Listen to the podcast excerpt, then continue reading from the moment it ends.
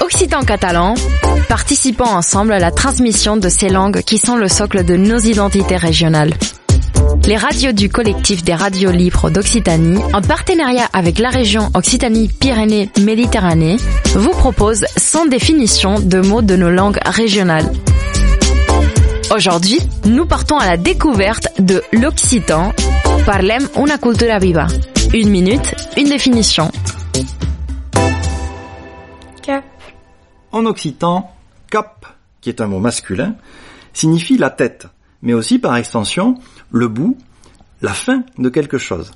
De nombreux mots occitans dérivent de cette racine, comme par exemple caparut, qui désigne une personne têtue, entêtée. Dans un autre registre, un chapeau se dit capel en occitan.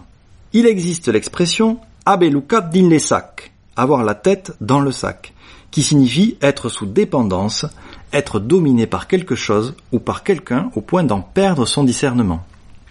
Vous entendrez peut-être aussi dire cap à Toulouse, pour dire qu'il n'y a pas de quelque chose, équivalent brico.